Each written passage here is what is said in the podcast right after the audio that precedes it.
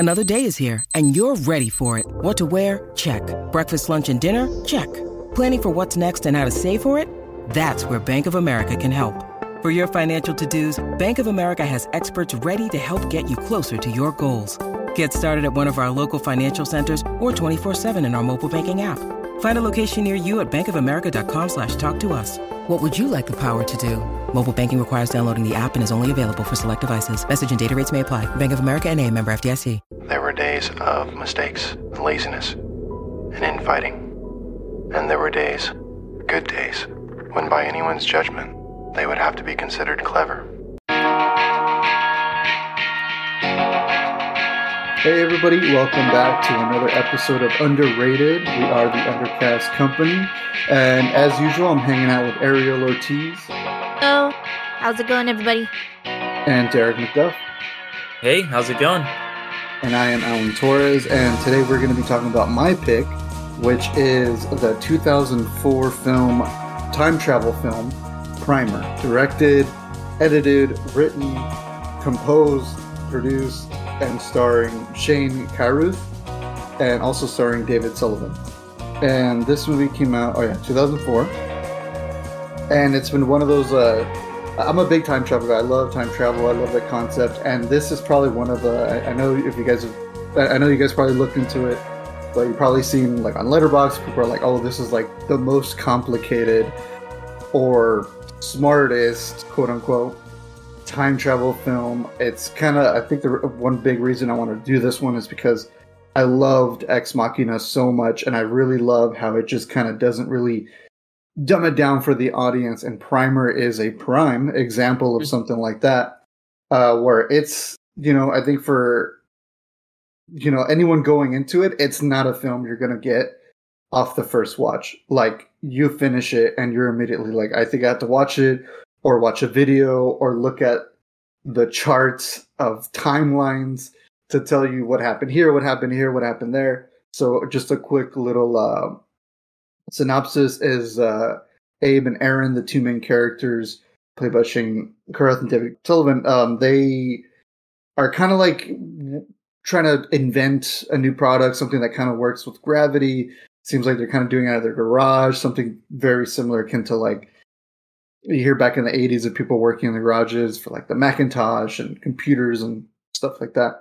So, and as per usual, by accident, they invent a time machine out of the machine, and then hijinks happen. It's a very small budget. It was $7,000. Yeah, micro budget. And I am a big fan of little movies that could, just like how I was a big fan of last year's Terrifier 2.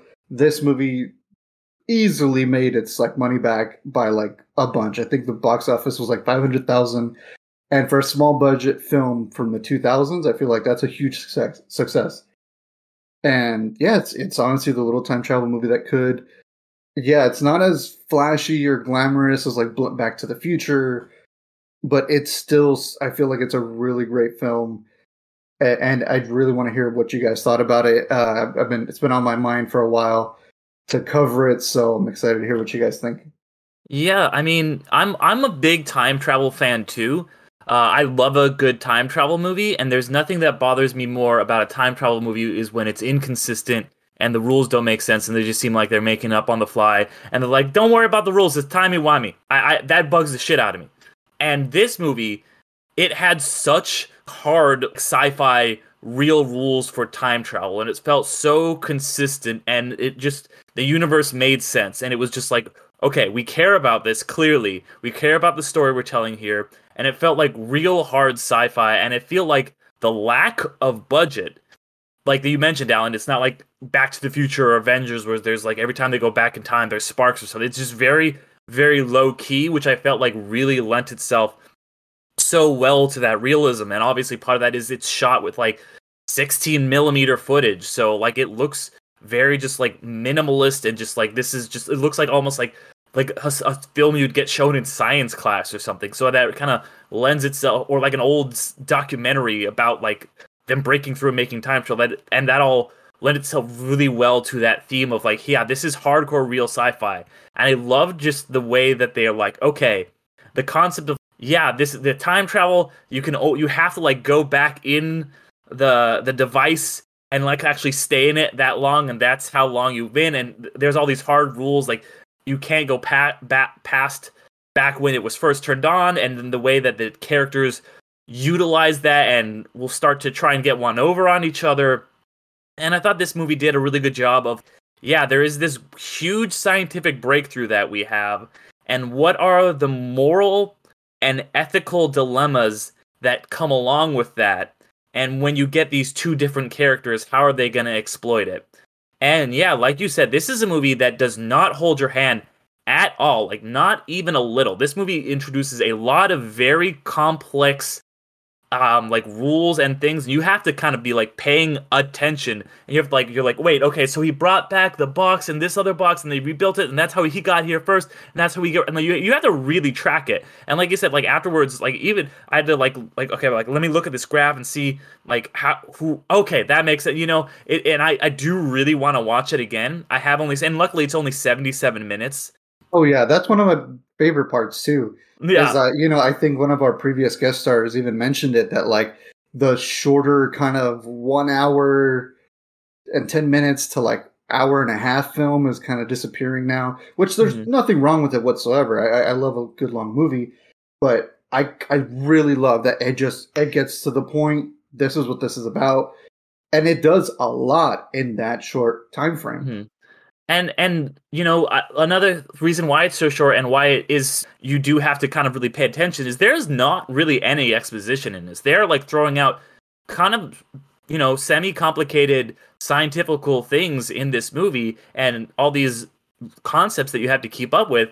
And they are not at all like, okay, they're not doing the Chris Nolan thing where it's like in something like Tenet, where it's like, all right, let me explain. Like, they take somebody who's a smart character, and they're like, you should know how wormholes work, in Interstellar probably, but we got to explain it to the audience somehow. So we'll have a scene where they like fold the paper. They're like, all right, the wormhole, if you fold it like this, you can stick the paper through, like they do in Event Horizon and in Interstellar. But there is none of that in this. These are just two scientists talking to each other in scientific jargon. And you gotta pay attention. And the thing is, like, the guy who made this, Shane Carruth, I'm probably mispronouncing that, but he was a math guy. He studied mathematics. He did not have a background in filmmaking, and then he actually like taught himself theoretical physics to like make a realistic good script for this. So I really appreciated all of that. This is one of the best time travel movies I think I've ever seen. I'm kind of obsessed with time travel movies. So yeah, Alan, this really worked for me on a lot of levels, including the kind of micro budget thing. I thought that was interesting. I'll get into that more, but I just really wanted to say that using the themes of time travel and what if we could go back and change this, and what does that mean morally and ethically, and how do these guys abuse it or not abuse it, or decide to do different things with it, and how they kind of screw each other over, and the weird implications that come from that. Like, they see this guy from the future, and it's like, oh, he's following us, and they never find out like how that guy got there or anything. And then just like, I love the moment when he's playing basketball and he knows he's gonna make the shot, so he misses the shot. Like, all the weird like just way that it branches out, and it just fucks with your brain the more you think about this movie, and I kind of love it. Yeah, I mean, I really enjoyed it too. I kind of, because in college, the engineering and my mechanical engineering and physical engineering and all those engineers were like in a school right next to the health sciences, biological sciences, where I went to school in, and so I had a lot of interactions with them, and very much like, this is just how engineers think and like talk and speak to each other. It's very much them just wanting to crack a code that's always there, kind of thing. And I will second that, because one of my best friends are a married couple of engineers, and you are exactly right about that, Ariel. Mm-hmm. Yeah, and it's just very much like, just so I knew the vibe, I knew those people like from the get go of this movie. They're very much like just always like it, this is like a side project, them being in like their garage and stuff like that, and they are very much internalized like successes, you could say, in a way of of they don't want other people to know what's going on because there's always like a possibility of like this could be something big, and so they keep it to themselves. So I very much got the mentality of both of them, specifically like Aaron. Aaron seemed a lot more for himself and a bit more egotistical than Abe, which I thought like I saw throughout this whole viewing of like Abe very much being the one that kind of like gets manipulated the most. In this whole thing, I think that the only time like he kind of does the manipulation is only because he sees that something's going wrong, and so he goes back and does that failsafe.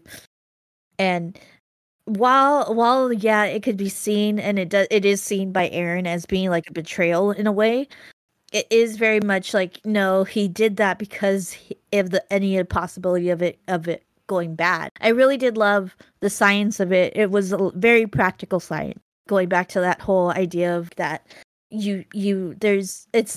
comes down to the energy put in is energy lost, and like no energy is like, you know, just disappears. All energy like exists at all times.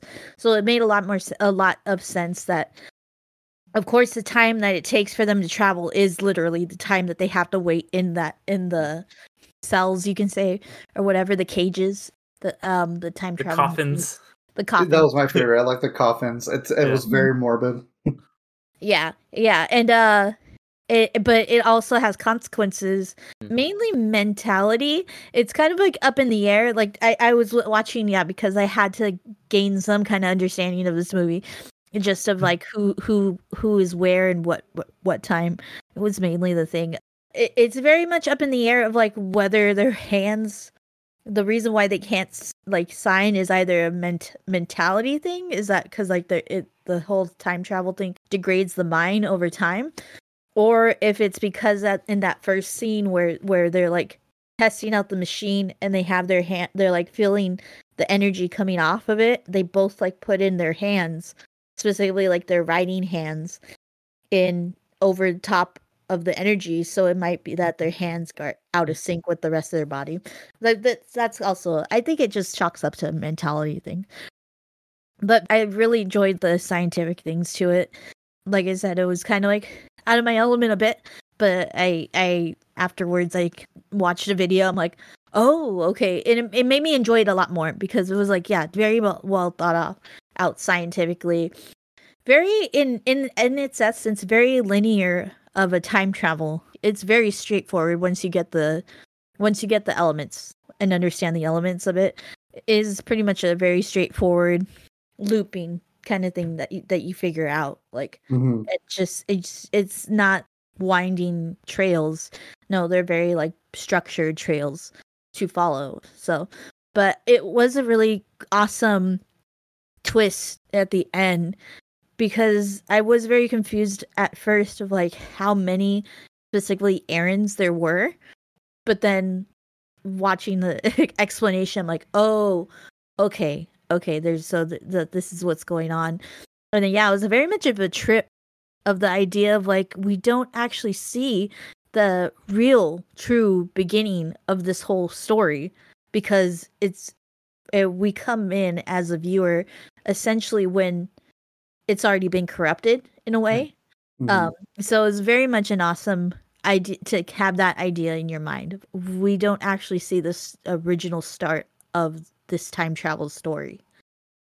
Yeah. Oh, yeah. One of my favorite tropes you kind of touched upon a little, Ariel, is human hubris, especially fucking around with things you're not supposed to. You know, prime example, Jurassic Park. I love that so much. I love when, you know, we fuck around with science too much and we find out. We find out. Exactly. That's one of my favorite things. Ex Machina as well. That's why I like love that film so much too. I just love the idea of just humans like just getting involved with something. And it's great. You know, discovery is wonderful and awesome, but there's also a time where the film, you know, talks about it too, where when they're at the gas station where it's like, should we be fucking around with this? Should we be doing this kind of thing? And it's like, well, I don't believe in destiny, or I don't believe that this is... I absolutely love that. And like you said, Derek, there's no exposition at all. It's just... I just love that there's just so many great beats. It keeps going. and you're just glued to it. Like I tell everybody this, I'm like, yeah, the first couple of minutes are a little dry because it's just a lot of science babble. Like even my girlfriend, she kind of walked in when I was watching it, and she was just like, "What is it?" Like she thought I was watching some kind of like business movie, like the fucking what's the one? The one with Steve Carell. No, like those Office? Like God no. No, it's like the Steve Carell one. Like the Big Short. The Big Short, something like that. Big Short, yeah. And I was like, no, sit down. It gets better. Mm-hmm. It's time travel. And she was like, okay, that would have been fucking weird you watching that. And I was like, I know, I'm not going to watch this time travel. But, and then the best part is that it's one of those films that sparks conversation mm-hmm. about these ideas and our hubris. And I absolutely love that. There was many times where me and my girl would be watching it and we just pause and just get in conversation and start talking about these ideas and just scenes where they're watching themselves, going to the storage facility. It's just, I don't know. And I think what I really liked the most about it is that the movie's confusing. Mm-hmm. I'm going to be honest. Anybody who's going to watch this, anyone listening, watching right now, when you watch this film, I guarantee you are not going to get it on the first try. Yeah. No one is. When I watched it, I was like, what the? I saw this 10 years ago. And then when I watched it today again, I was still like, oh, what? Yeah. I was watching this and I'm like, am I dumb? What is that? Yeah, no, don't anyone out there. I promise you will not get it. And I think Shane Carruth did that on purpose mm-hmm. because you kind of, there's a point in time where even Abe and Aaron are kind of getting confused and they're just kind of like, what the fuck is going on? Like, okay, I think this is what's going on. And then, oh wait, how did this guy get into it? And I feel like you, I think how most films, a lot of people, when they watch it, they want to kind of they want to relate to the characters. And I think that's what makes it relatable for many viewers is that even the characters themselves are like, oh shit, we're playing with something. At first they sound hella smart. Like you think, oh, they're engineers, they're geniuses. Yeah. But then little by little you go, oh no, they're fucking around. Like they have absolutely no idea what the hell, how much power they hold. And their main objective is let's make money. Let's, mm-hmm. of course, everyone's first idea was if they can time travel is let me go win the lotto. Let me go. Yeah. You want to make money. That's your first fucking thing. And what I appreciated about it was that they weren't let's go visit the Old West or let's go fucking to ancient Greece or some shit. And they're like, no, money. Mm-hmm. And then even that, that's everyone's first thought is I want to go back in time, make money. And then hubris, they start fucking around with it too much. And they start realizing this is way too much power. And Aaron, I believe, starts getting fucked up about it. And then Abe is the nicer one where he's we need to stop this. We're done, and he's trying to fix everything by the end of the film. Yeah. Yeah. And I was just, I do really like all of that, what they're having this kind of divergent paths and they're debating on what they should do with time travel and how they want to utilize it. And I love that the climax of this film is them just having a philosophical debate about what to do with this great power that they have. And we're going to be at this party and we've got to stop this thing. And one of them obviously wants to. It's not just even stopping it because it's always stopped. That's what I'm saying. That's what I'm saying. Yeah. They're having a debate about all the different things they could do and all the different routes they could take mm-hmm. and how every thing will change and one of them kind of wants to be the hero and the guy and he's oh yeah, this is morally what we should do and then Abe's I don't think we should do this and the philosophical implications that come with doing something or not doing something and how that will change this and all the different permutations and they talk about it playing it out so many times and we don't really see much and that is obviously a result of them not having a budget on this film but I think that makes it so okay, well then this ending is so philosophical and the script has to be so strong in that moment. And yeah, that I really, really liked this film's ending particularly. And then, when you see the way that these two characters go and then kind of having that final fallout at the airport and you're like, oh shit, is this it? I guess the movie's over. And, then you see one of them just building the giant time travel machine at the end. It just leaves off like that. And you're like, fuck, okay, this is, It makes you think. And yeah, just them having the debate to end the movie. That's the climax, is so perfect. Yeah. Yeah. Well, it's like, it is a really cool mechanic of not showing the actual like stopping of Rachel's ex essentially threatening with the shotgun. The fact of the matter is that he's always stopped. Like, Aaron always stops him, but Aaron, being so hubris, wants it to look good. And so he goes back in time essentially twice, which creates three versions of himself in the end. And so that he can be the hero.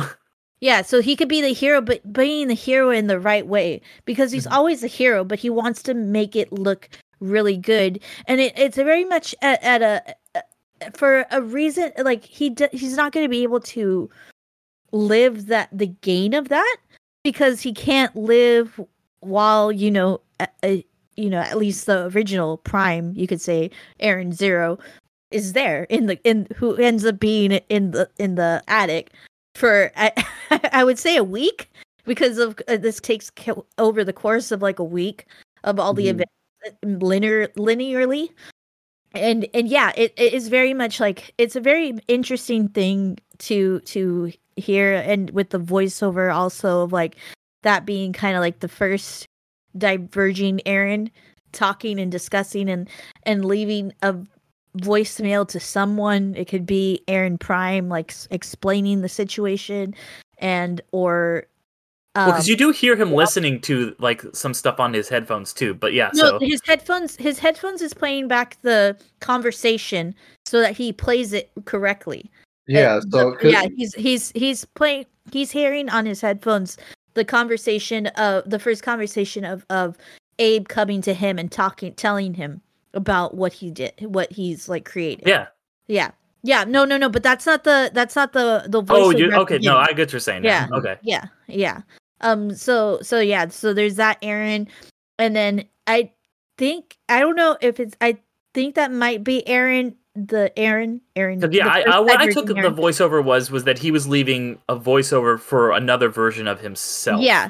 Yeah. So, but it's possible that I think it's the first. It's the Aaron Prime who essentially doesn't know anything about what the hell happened, because he got put into the attic before Abe was even like had that conversation with him. I need to watch this movie again. Definitely. Even now, yeah, on my second watch through, I'm still like, wait a minute. So he left a voicemail for the Abe that essentially continued to live on his life. It is that's what it is. You don't really get to know what exactly like the second diverging Abe at the end at the airport does, and I think that the first diverging Abe, the one that leaves the voicemail and says like that essentially the second diverging Abe wanted it more, and he's already done everything that I've done, so I just let him have it and I let him do his thing. But I think that first diverging Abe is the one that building the big time machine, because he hasn't essentially experienced all the bad shit that the final diverging Abe or Aaron has done, so he doesn't know any better. So he's still on that track of like, I want to like expand on this and stuff like that. And then Abe himself just diverges once, and he's the one that's trying to stop the time travel machine, but he doesn't know that the first diverging Aaron is out there. So that's like a whole thing. So that's whole crazy, because he's just like, he can't stop it. And I think that that's what the second diverging Aaron was saying at the airport, is that it's going to happen anyway, knowing that the first diverging Aaron is still out there. Kind of thing. So yeah, there you go. It's like you really do need like to look at like a fucking diagram after you watch this movie, because it is a lot. Even, like, there's just so much. Is just like, and yeah, it is. They do not slow down at all. They just kind of barrel through the plot, and you're like, what is this resolved? The guy they had like from the future, he's gone now. Yeah. Okay, like they go. That too is that. So with that other that Mr. Granger existing, even that is like Yeah, they haven't. They don't know. Yeah, they changed something in the future, and they don't know what it was. And he somehow got into the box. No, they haven't changed it yet. He but they did. They haven't yet. A version of them did. A version to come has. Yeah, like a version. The way I thought. Essentially, of it was... Aaron two. The first divergent. Okay. The first diverging Aaron is going to do something probably with that big box, because that's going to bring in the funding probably from Mr. Granger, because it's big. Or maybe like we don't know that though. Like they could have already. That guy could have some version of them could have done that, and then he came back, and then when he came back, he changed his own future, and they saw that, and so they never brought him back in the past. It's a movie that fucks with you like that. Like it's but the first divergent Aaron didn't experience that seeing Mr. Granger. Yeah. Okay. So he'll make a mistake. Yeah, he will. So or no, but yeah, that okay. I don't know. I'm trying to think how to explain this or explain my thoughts on it. It's just like they're like, okay, at some point they go off and do something because we as the audience don't see it, right? But that doesn't mean that. So, when we do see all the changes that they make, but that was the change that one future version of themselves did, right? They for some reason brought Granger in, and that is not going to happen though anymore. That has been changed. Was that a ghost? It was. Was it a future Alan? Okay, guys. Sorry, fucking cat. I was listening. And I thought that was a future Alan coming back to murder you. Sorry, listeners. Holy shit. Right now, Alan just got I saw a flicker of something behind Alan, and he got the shit scared out of him. And it was the future Mr. Granger coming back behind him. But they could have changed something, right? Yeah. They could have brought Mr. Granger in, and then he comes back and he changes, and he by following them changes his own future, so they never bring him back. Another theory that actually is because Rachel is his daughter, the one that with the ex-boyfriend. So it also could be possible that they f up one of the saving. The day. That's true. Kind of I didn't think about that. Yeah. And Rachel gets killed, and they bring in Mr. Granger. We can fix this. Save your daughter, kind of thing as well. So yeah. And then he goes rogue and starts following them around. That's good. That's well, I think he's he might have been following them around because he doesn't know what to do now, kind of thing. If they sent him, or if he stumbled into it and then without knowing what exactly to do or how these things work, he's not being inconspicuous. They're we have to be inconspicuous. We can't bump into ourselves and stuff that. Or he finds the failsafe box through some means, and then he figures out what it is through some means, and then he goes back. No, he definitely had to come through the failsafe box. The failsafe box is essentially always on. Yeah, that's what I'm saying. Because that's one. That's the only thing that could take you all the way back. And that's why he has the stubble, is because he's been in there so long. Yeah. Mm-hmm. Yeah. Yeah, because that's the way I thought of it, yeah. Yeah. And the thing is, it doesn't, and that's what I love too about it, is it doesn't tell you an answer, or even, it gives you, little tidbits, but it's any of these things could be feasibly right. And it's just you're just gonna have to think, and, what do you think, it's not spelled out. It's not there is one right answer, Going back to Tenet, I think actually it's the same-ish kind of logic, because you have to spend the same amount of time going backwards as I was gonna say Tenet definitely feels it takes something from this. Interestingly enough, Shane Carruth was brought on as a consultant on Looper for time travel stuff. Which is also true. So Looper, okay. Looper is kind of an interesting take on it, because it is very much, it kind of involves, the chamber kind of situation, but it's more instantaneous, and it's more wormhole-y in a bit. Yeah. In a bit of its thing. It's kind of a transporting kind of thing, but it is very, I could see similarities between Primer and Looper as well, so but not with the exact consequences. Looper's a little more loose. Looper's a lot more linear. It's a lot more cause and effect, because the whole Back to the Future-y more. Yeah. Like, oh, like your hand is disappearing, Marty. You know, that kind of thing. Mm-hmm. Mm-hmm. Yeah. That I do like. There's not a lot. Like, this is just like very hard. I wouldn't say boring, but like bordering on just very, just like you said, like Alan, your girlfriend came in and she saw it and she was like, yeah, it was, what did we watch in here? Like, this is, just seems like just people talking, and it seems on first glance like that, but it is just the drama of all is what's really compelling. It's not any of the, you know, oh well, how, like what if you know we go back to this time and creates a branch like that. Like it's all just like very black and white, like pen and paper. Like this happens, and it's very small scale. It's like most time travel movies, it's like, oh, be careful because space-time continuum or whatever the fuck, or it's just like, we're going to have to do this mission or whatever, like in Tenet. And this is just kind of more like, I think that's what I really like about it. It's very grounded and like, there's no big fucking, oh my God, like something's going to be destroyed or whatever. It's just like people figuring it out. Very relatable characters being like, oh, well, this is what we're going to do. We're going to fuck around with it. And I also like, too, that the consequences, like Ariel had brought up earlier with the writing, I thought of it more as like side effects. Yeah. Because I know right before they go in together, they go like, oh, what can happen? What if we get like cancer or like, you know, our balls don't work anymore or something like that? And I'm just like, yeah, you never know. It's like Cronenberg's Fly. Like, yeah. He fucking makes the device. Oh, sorry. Go ahead. I was just saying he has that great line where it's just like, how do we know this is safe? It's like, I don't know any of this is safe, you know? Exactly.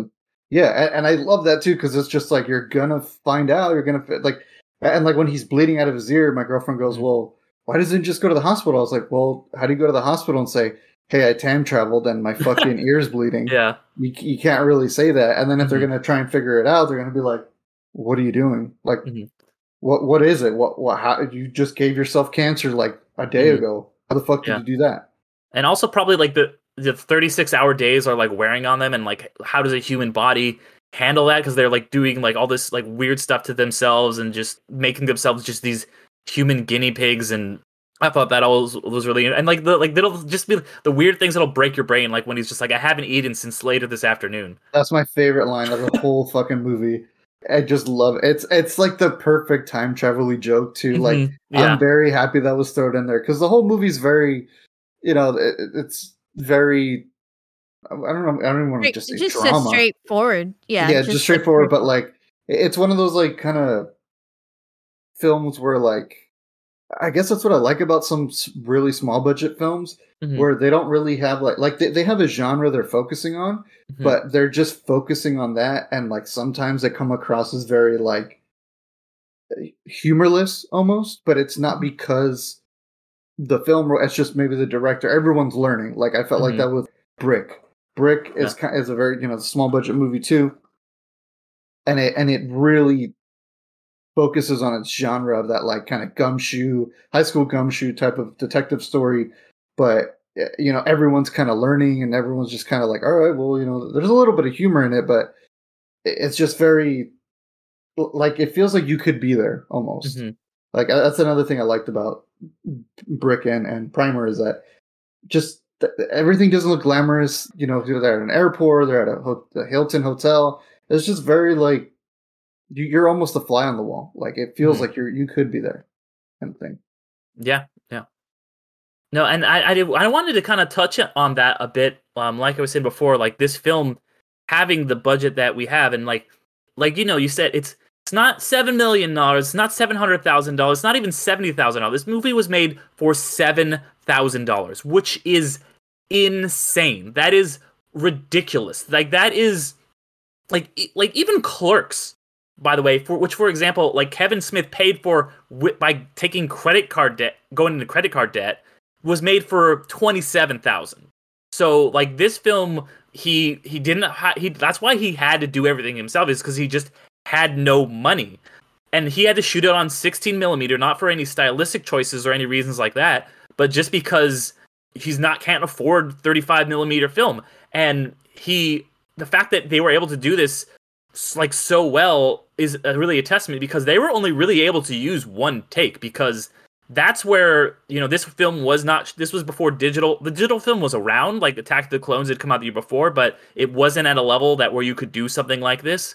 So he had to, like, basically just, film was very expensive. That's what I'm sure a majority of the cost of this movie was just probably mostly the film, then maybe a little bit of lighting. And then that's why he just did everything himself. He worked on it for years. And yeah, this is clearly a labor of love. And getting to see these kind of like weird little micro-budget films, you know, some other ones that I think of like El Mariachi or Following, Christopher Nolan's first film, that even like Paranormal Activity, which did get, you know, a little bit more of a budget before more people saw it, but this one did not. This one is truly like a film that just some guys made, and I think that's what's really cool, why you see a lot of those films with these razor-thin budgets made for a couple $1,000s, you know, under $30,000. It happened in the early 90s to the mid-2000s was because cameras were becoming more available. You could, even for a few $1,000s, theoretically make a movie, whereas there was literally no way you could do that before. You know, like Richard Linklater was one of the first guys to do that. A lot of people from Texas have made these really small films, like Linklater and these guys, and then Ariel's nemesis Robert Rodriguez did it. But like, it's just like you couldn't do that before. You could not physically get a camera because they were so like only film studios had them. But it started to open up a little bit in the 90s, and even since then, now with digital being a thing, and now with digital looking as good as it does, you could get a digital camera and theoretically shoot a movie like this and not even have to worry about the one take, not even have to worry about spending thousands of dollars on film, which was the majority of this. So, you know, I think that is why you are starting to see even now more than even then when it started to open up. Now it's really opening up. And I think the next wave of filmmakers we're going to get are going to be people who are, because you can shoot a fucking movie on your phone and it will look movie quality. You might need some like lenses and attachments and stuff, but that is pennies to the dollar on even getting film stock. So it was really a revolution that we went through in this time period. And this film is an absolute testament to that. Mm-hmm. Yeah. I agree. Yeah. Yeah, and it, like going back to like this writing and stuff like that, it is very much ingenious of like, yeah, using what it was able to do, and like very much so like how Alan was saying, like the beginning felt very like slow, but it's just the payoff of at the end. Like I think the end of this movie just makes this whole movie like just that twist to quote our third Ryan Johnson movie of the episode, very much like a twist that I kind of felt with like Knives Out and stuff. But yeah, I mean, it's because it's just like, oh my gosh, like this, everything's like falling apart. And it's like, you were duped alongside like Abe, you know, into thinking that it's still surprising to me. And I'm still just taken aback and impressed that we essentially never thought, like it just is mind-boggling that we never saw the original, you know, the original conversation between them. The air we probably only spent maybe actually 15 minutes of with the Aaron that didn't know what was going on, and this Aaron, you know, had it already implanted himself in the story without us knowing. And it's just so mind-boggling to think about that, of like just from the beginning for us as an audience, this was already going on, and the end was already at the beginning in a way. The last Aaron we see on screen was the first Aaron we saw at the start of this time traveling journey, you know, kind of thing. So it's it's just very interesting. You know what, though? That's my favorite part, though, of like time travel stories, because it should happen before you know it, because it's time travel. You know, most, you know, films in general are very linear and they're straightforward. Like it goes act one, act two, act three, whatever. And yeah, sometimes there's a twist along the way where you find out, oh, this character did this before anybody else knew, but it's only because for the twist or whatever. Time travel typically that's the fun part, is that you can just write shit whenever you want, because those rules, I mean, you have to still follow the rules of that world you created, but it's so much fun. And I that's one of my favorite parts about like time travel stuff in general, just like, I'm sorry, Derek, I'm going to bring it up, but that one of my favorite seasons of Doctor Who, the first season with the 11th Doctor, Matt Smith, the season finale, they reveal all of these things were happening throughout the season, even in the first episode. And like, you kind of don't pay attention. You don't really think about it, but it all gets unraveled and it all gets told at the very end. And you're like, oh my God, that's right. That's what was, oh shit, that's cool. Or whatever. Like, that's one of my favorite things when like, where just something happened off screen. And you know what? I love the mystery too. I love that. Like, we don't know which errands or what, Mr. Wrangler or whatever did something in the future, because again, it's time travel shit just will not happen linear, and you maybe just not know. Maybe something will just become another timeline, or it'll be erased, or it just doesn't affect this timeline, whatever. You know, I'm going Avengers and Back to the Future, Dragon Ball timelines and stuff, but that's just the beauty of it. Like, that's what I love, that time travel stories can give you these things. It's almost I don't want to say 100%, but almost unique to it.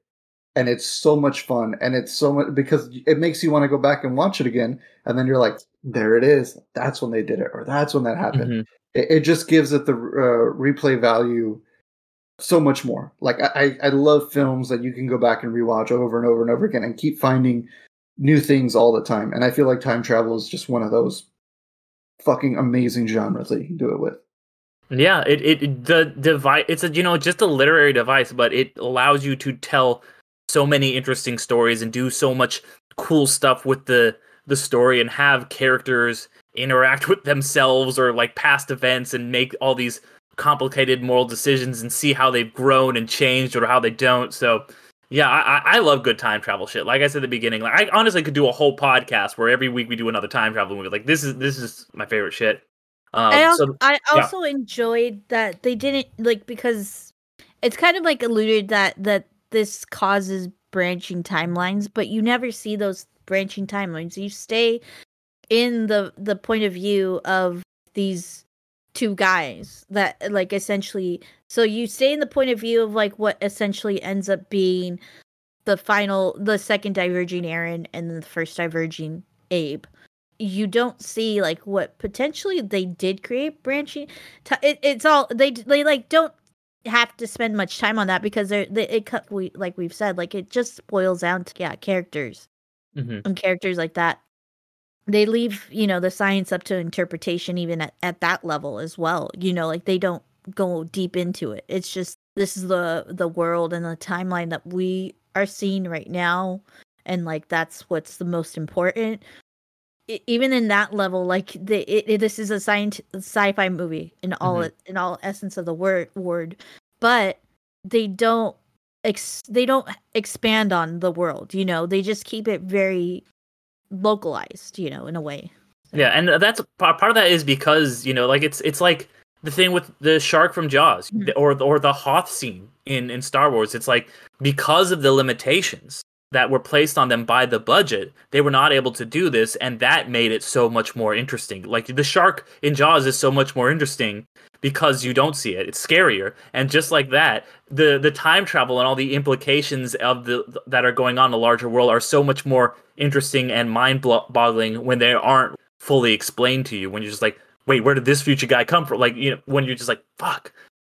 Yeah, I mean, small budgets, I think that's why I'm a big fan of small budgets, is you have to get creative. You have to. You don't have all that backup, so you have to be like, okay, you know, we got to sit down and think a little bit, figure it out. And like, look how many iconic small budget films there are, you know, Evil Dead, Jaws, Clerks, etc. There's so many, and there's so many iconic things of them, you know. Clerks, he had to close the blinds because he had a film at night, because he was working that convenience store in real life in the day. So he's like, all right, I'm going to direct the movie at night. He closes the blinds, and that's why you see the, I assure you we're open. And they're like, well, how do we write that in the film?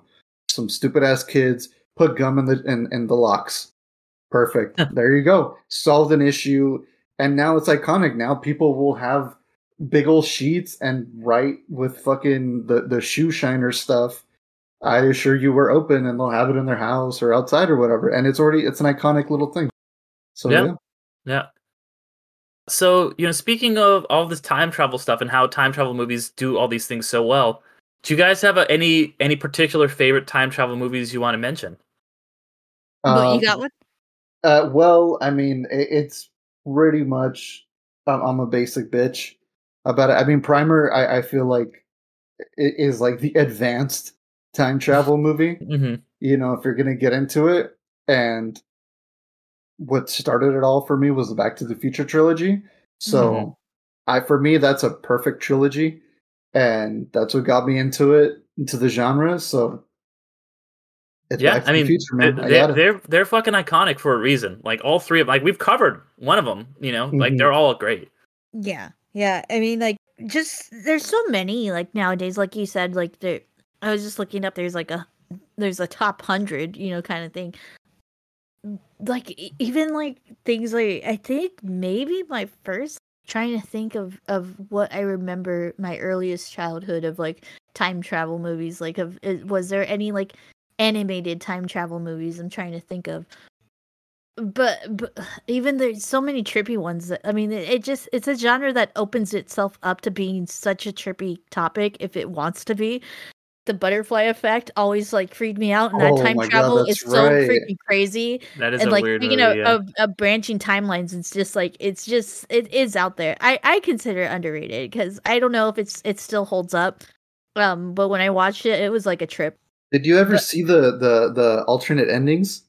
Yes. Yes. Oh my god! I chokes the himself with the umbilical cord. Yeah, dude, that so one. Oh my god, that fucked me up. Yeah, they chose the right one. Oh. What was the original ending, or what was the correct? He essentially says spoilers. He essentially doesn't become her friend. At the end. Okay, yeah. Because I, for some reason, saw the alternate ending in the movie. Mm-hmm. I had the DVD I saw the one where he choked himself, and I was what the fuck was that? Yeah. So I thought that was the real ending at first. One that I just watched the other day was Edge of Tomorrow. I really like Edge of Tomorrow. I need to see that. Oh, yeah. All you need is kill. It's fucking great. Yeah. Mm-hmm. Yeah. There's one I'm trying to... Oh, sorry, go ahead. But yeah, it's just I really love how time travel has been used for just multiple different genres as well, mm-hmm. love stories. A favorite recent history favorite kind of one is About Time is really cute and a really interesting version of time travel. It's a little bit more causality in its way, and it features Mr. Brightside in it, so I gotta love it. Yeah. And yeah, it's just there's just so many even things you don't really think about. It's oh yeah, that's time travel. Oh, another weird one. Another weird one is Source Code. It's too. That one's just weird out there. That was not my favorite movie. I get people liked it, but Source Code didn't do it for me. But it's just weird. It's weird. It's very strange. Yeah. Oh, sorry. I wanted to bring up two real fast. Yeah. Hot Top Time Machine. Is that your favorite album? Oh god, no. Fuck no. Those guys, no. That's one time travel movie I will skip immediately. I skipped immediately. Has Homegirl from the CW shows. It's a Danielle Panabaker. Yeah, Panabaker. Yeah, it's called Time Lapse, and the premise of it, it's a lower, but it's not as low as Primer, but it's more of early 2010s. Essentially. These roommates all find this machine that can take a photo of the future, and it'll print out a photo, and it's whatever it's pointed at, it'll tell you it'll take a photo of what happens a day ahead of time. So they kind of figure out, oh, what's going on? It's kind of kind of horror-y, but not mm-hmm. really. And then there's this other one that I kind of want to cover. I've been thinking about it as well, called Plus One. I wouldn't call it time travel, but it's similar. Essentially, the plot, it's another small budget one too. Essentially, the plot is it's a big party's going on, and a comet passes by, and everyone in the party gets like copied, like they get doppelgangers, and the doppelgangers are doing everything they're doing 30 minutes prior. So let's say someone goes to the bathroom at 8 o'clock. At 8:30, their doppelganger will go to the bathroom, and like they start kind of like finding each other's doppelgangers, and then like it's kind of this whole doppelganger timey-wimey kind of movie, and I've been thinking about it a lot lately. So do you guys like the idea of like short-term time travel and like repeating kind of time travel, like essentially live, die, repeat, Edge of Tomorrow? You know, no, like time loop type. Time loop kind of things, like Happy Death Day is another recent one. I mean, Groundhog Day is the OG of that, which is, I love Groundhog Day. You know, like that's a movie. I that's like my mom's favorite movie, and so I was like raised on that movie, and I love it. You know, and I think that is a really cool device. Yeah. I think it's very. I think there's I enjoy those, and I get like more like in. And I don't want to say invested, but I mean, it just gets you more like on edge kind of thing. I think it's a device that like allows you to be more on edge, like alongside with Primer, because it is very much just like a course of like even like a few jumps is a few days or you know, just a few hours. It's just because very much there's a lot less time to make mistakes, and because of that, it makes every little instance a little bit more like impactful in a way, I would say, I think, but yeah. So, do you, Alan? Do you enjoy any particular like version of time travel? Do you like long-standing time travel, or short-term time travel, or long-term time travel? I'm a fan of like all of them, honestly. As long as it can be creative and fun and like suspenseful, like you said, or like kind of gets you like. I have a great time with it, as long as it's like I said, just unique and fun. I mean, still the climax of Back to the Future still gets me on edge every time, even though I know what's going to happen. If it's like that, fuck yeah, I'm all up for it. I guess the question is like, would you want short-term time travel or long-term time travel? Would you like to go back a day, or would you like to go back? Have the ability to go back a day? Oh, if I have the ability to go back years, you know. Oh man, I would, because you think like years, so you're like, oh, I can make all these changes, but then you go back and make these changes, so like you are even the same person and stuff like that, you know. Yeah, I don't know. That's a good question. Damn, I don't know. It's really, I don't know. I guess it depends if it's like a world. Shattering thing, and you know, like Avengers Endgame, you got to go back in time. Yeah, but if it's kind of like Primer and you're kind of fucking around, and or like Time Lapse that I brought earlier, that one was really cool because it's just it's very spooky in the way that like you see what's going to happen in the future, and you're trying to figure out the puzzle of what's happening with only that one clue. I don't know. That's actually a really good question. That's really hard to.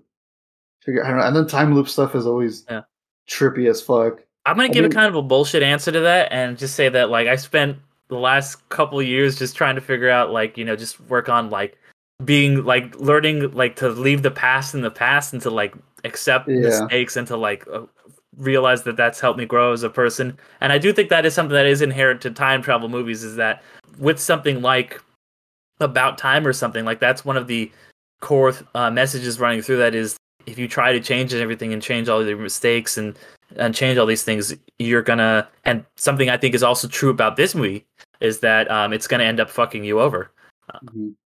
Yeah, very true. Because I mean, I think all of us, I think without question, almost every single human being on this planet has probably thought of like, I wish I can go back and change that. Yeah. So, but like you said, Derek, I guess there is that like, you know, you gotta kind of. I've been going through it myself as well. I mean, not to get like personal. But yeah, I get it. There's times where you're just like, I need to leave the past where it is and just be it. But you can't say that it wouldn't be funny to go back in time and just kind of follow yourself around and watch you do stuff and just kind of, I don't know. I feel like I'd be really weird about it. I kind of, I love the shots like in this and Primer and Back to the Future where like, they see themselves like running around and they're doing stuff. I don't know why it feels so like weird and creepy. I don't know.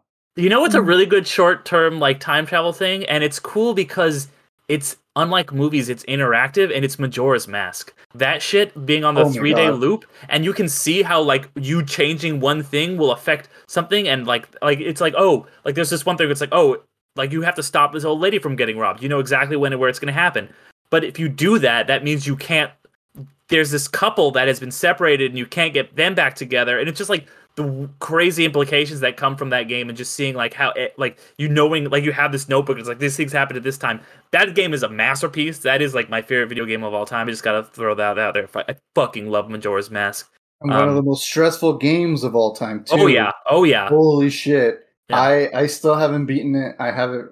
I've had it for so long. I even bought it on like my 3DS, and every time I boot that shit on, it's just stress. Like, no horror game can encapsulate how fucking stressful that game is. Like, Jesus. Just looking up at the goddamn moon all the time. And the moon just gets closer and closer, and it's got that fucking face. Oh, my God. Masterpiece. It's terrifying, yeah. God, it's such a good game.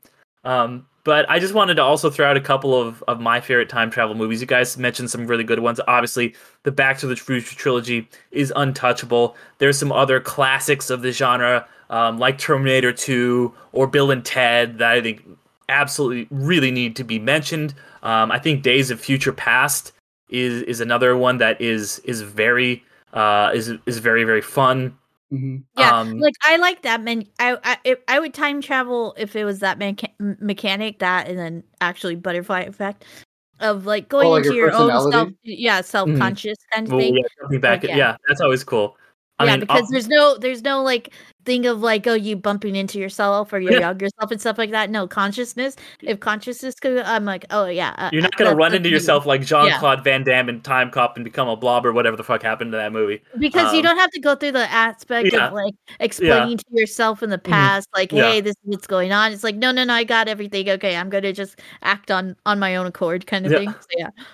But there's a couple, underrated ones that maybe we'll do at some point that I wanted to mention. Maybe one's not so underrated, but I mentioned, on anybody who's a patron knows that I had on my top 10 of 2022 list, Petite Maman, which is it's another 70-something minute film, French film from Céline Sciamma. So her follow-up to A Portrait of a Lady on Fire, just kind of this very, once again, low-key time travel movie about a little girl meeting her mom when they're both 8 years old.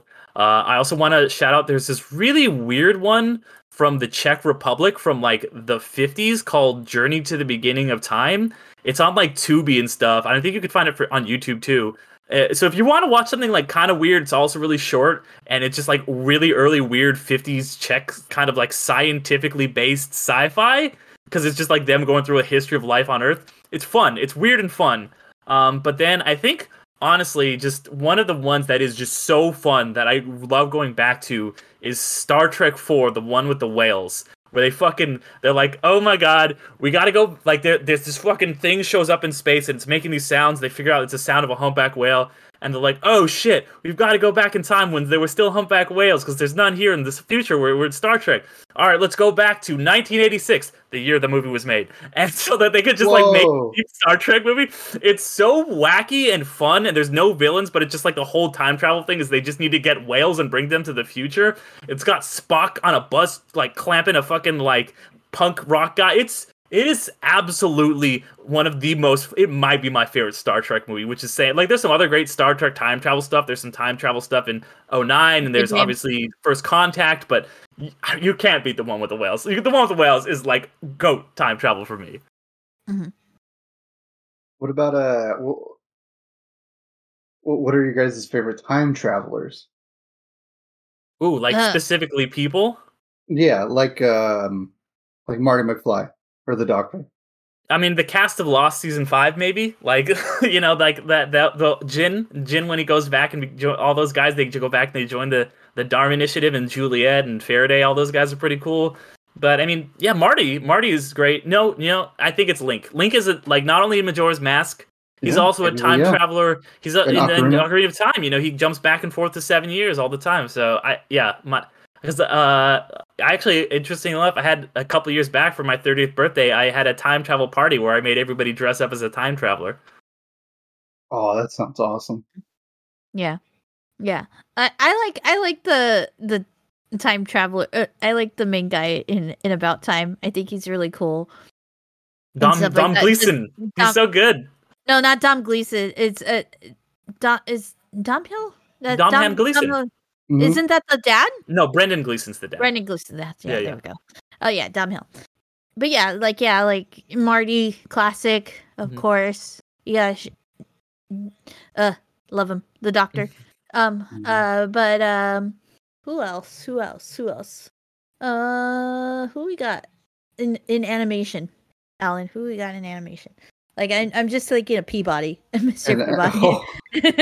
Animation. The Mr. Wizard, like that's an old school. But my dad always used to say Mr. Wizard. I think it was Time Traveling People. That's some old TV show that I've never seen. Mm-hmm. But no, I'm trying to think. Animation. I mean, I know I was the one I was going to say was Trunks. Well, yeah, I was going to say Trunks. Not Barry Allen. Future Trunks. I don't even like DBZ, but I love Trunks. Future Trunks is the shit. Mm-hmm. You know, he's actually one of the Saiyans in that show that actually gets shit done.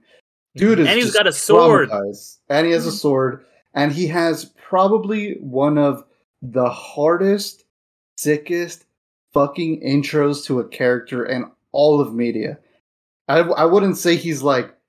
No, I would say he's like a top three fucking most badass introductions to a character. You don't know who he is. He just shows up. He fucking gets shit done. And everybody's like, who the fuck are you? And he's like, I'm from the future. And I'm like, even better. A fucking time traveling badass. Like Trunks, and Goku Black, I guess. Or some of my animated ones.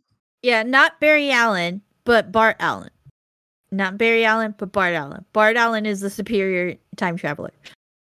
But yeah, he's and he doesn't mess things up. He's Impulse, yeah. Oh, yeah. And he doesn't mess things up. He's just trying to save his world, make his future better, not try to sad boy save his mom. So yeah. How about you, Alan? Though? I'm so sorry. Fuck his mom. Let her fucking die. Hey, she's a fixed point. She shouldn't. Yeah. She has to die. There's too much things. It just sounds so funny. Yeah, Impulse is just trying to save his fucking mom from the world, the DC's biggest hater, the Reverse Flash. Yeah, Impulse is just trying to save. Not even Jay Garrick. His thing. He's just trying to save the world in general. You know, kind of thing. So yeah. What were we going to say, Derek? I was going to say, Alan, what are your favorite time travelers? Future Trunks, for sure. Mm-hmm. The Doctor, Marty. I feel like there's one I'm missing. And it's fucking bothering the shit. I can't even think of it. Like, I want to say it's animated, but those are the first three that come to mind, for sure. But there's one. It'll come one day. How about, I know there's some animated time travel. It's like We're Back. He goes back in time. Oh my god! Goes back in time and snatches the dinosaurs. There you go. Yeah, dude, I fucking watched the shit out of that movie as a kid. That's a great fucking movie. Oh my god, I love We're Back. The circus scene where like he makes them like evil gave me nightmares for fucking ever. Like I would rewatch that movie, but I would hide behind a couch when that scene would come up because I'm like, oh no, the dinosaurs are all scary and like that was like dinosaur. Oh my god, what is it called? Dinosaur Mania at that time because Jurassic Park just came out. Right. So it was just like, oh, yeah, you're right. Yeah, and then the scene where he gets eaten by the crows, that shit still sticks with me. Mm-hmm. Damn, I actually want to go back and rewatch that. Right? It's a fucking great movie. That movie was the shit. Oh my god, dude, that's like bugging the shit out of me. Like looking at my books, I'm like, is there something I'm missing? But yeah, man, I can't think of anything. I think we got a good list. I think we got a solid list. Yeah, I can be hella cheap and be like Batman, the Return of Bruce Wayne series. I can be or that scene in Batman v Superman where he goes to the future or whatever. The weird. You have to save her. The Flash doing that. Yeah, and you're just like, what? I'm just specifying because like he got the Omega Sanction and he has to like live all these lives and he's kind of time traveling in a way, but not really. It's weird. It's Grant Morrison. It's weird, but yeah. All right, yeah. Well, I mean, I think we might have this podcast might be longer than the actual movie. That might be the first time we've done that. But it's just time travel, man. It's so much fun. It's so much fun to talk about. Yeah. I don't know. Any final thoughts, guys? All I would recommend is if you do go out and watch this, please watch it. Have a great time with it. Be ready to. I hope you guys can watch it with other people so you guys can discuss. It's a fun discussion film, and just be ready to immediately go on YouTube or Google and be like Primer explained. I think as soon as you hit the space bar after typing Primer, you're going to see explain, chart, this, and this. Yeah, so but be ready for that. Go on the Wikipedia page. They got a nice little graphic there that tells you, like, okay, they go back in the box. And they go, I'll throw out the one that I watched, like, right after this one that I stumbled on, but it was actually very, very, like, helpful. It was this YouTuber called London City Girl. It's just called Primer 2004 Illustrated Explanation. So, and she has nice, simple illustrations and really awesome, like, graphic. Very simple, very easy to follow, and I think, like, it helped me a lot. Yeah. Very nice. Very nice. I was gonna say, you know, if you can go into this movie blind, which, you know, but you just heard us talk about it, but go back to a time before you heard us talk about this movie and just watch it like that. Mm-hmm. Oh, I do want to bring up one last thing. Oh, yeah. What you got? It was so it's okay. Like, I like the Paranormal Activity movies, and the first two are really good. I like them. And then but that's just me again. Paranormal Activity 1 was a little like what you like. I don't want to young anybody's young. Oh, like. But I just said, like, the little paranormal movie that could kind of thing, 2009. Anyways, later down the line, they make sequels, and they make as we all dub it as the Mexican one. I think it was like the Chosen Ones. I can't fucking remember. It was cool because I was like, oh, I know what you're talking about. Because it was cool because, like, you know, it's like I was like, I could relate to that even more because, like, they have, like, you know, it happens in, like, a Mexican neighborhood, and, like, they're all kind of mentioning stuff that, like, we're used to, but about ghost stuff. But there's one particular part where that's where, like, this for me, the franchise jumped the shark many times after the first two, but there's time travel. What? There's time travel in that one, and it's a cool scene where, you know, it goes back to the first movie, but it's the weirdest fucking example of going, we're out of ideas, let's use time travel for a fucking ghost movie. And I'm like, what the fuck? And it goes back to, like, the big climax of the first one. And it's kind of cool, but you're just like, who the fuck has had a haunted house? And they go, yeah, doors are squeaking and windows are closing. Oh, by the way, I fucking time traveled.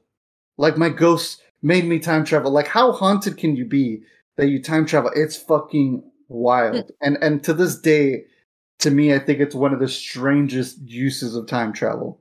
It's fucking bonkers, but I'm so glad I was able to bring it up real fast. I was gonna say something about, like, a spooky thing where the end is time travel, but I don't want to spoil what it is. But I think you know what I'm talking about, Alan. Where, like, the climax is like, I'll tell you off mic because I don't want to spoil for people. But yeah, for sure. I've been sorry I spoiled the fucking 5th, 6th Paranormal Activity. Yeah, right. Nobody's gonna fucking give a shit about. Just go watch the first two and you're fine. Those are the best ones. Yeah. But yeah. All right, guys. Well, you know, that was super fun. Thank you, everyone, for listening to our discussion on Primer. I've had a blast, but yeah, we have been the Undercast Company. We do a couple other podcast things. Ariel, you do your show, You Never Seen. I don't know if you wanted to give the people a little info on that. Yeah, it's a podcast that comes out the first of every month. We discuss films that are underrated. It's giving the spiel of this own one. No, we discuss films that are considered a part of pop culture, cinematic history, but either myself or my guests have never seen them, so we discuss the movie after they or I's first viewing of it. And then I also do my podcast on the MCU, Infinity Stones and Dragon Bones, where I talk about the latest Marvel release whenever a new Marvel thing comes out. So that's really fun. We're also starting a new short little review type thing. So I started messing around with TikTok and trying to do some more stuff over there. So we're all probably going to be doing them, but just like little short under 3 minute reviews on recent films. So I did the first one on Plane. And so just look Undercast Company up on TikTok and Instagram and all that stuff to see some of that, because we're all going to be talking about that. Then I also do my podcast with my friend Damien, Can I Say Something? It's kind of a more like movie news and just kind of what have we been watching type show. And then just want to quickly shout out to a couple. I've been guesting on some podcasts. This is going to be a little dated by the time this episode comes out, but I wanted to shout out the podcast Films and Stuff, which had me on to discuss Avatar The Way of Water. That was a lot of fun hanging out with those guys, Ethan and Pete. And then also I wanted to shout out the Joystick Show. They had me on, interviewed me about a bunch of stuff, about films and about writing, and that was a blast. So definitely shout out to those guys. Check them out. But thank you all again for listening, and we will see you all next time, or in the future, or in the past, or some version of us will. Thanks for being amazing, everyone. Take it easy, everybody, and I'll see you guys yesterday.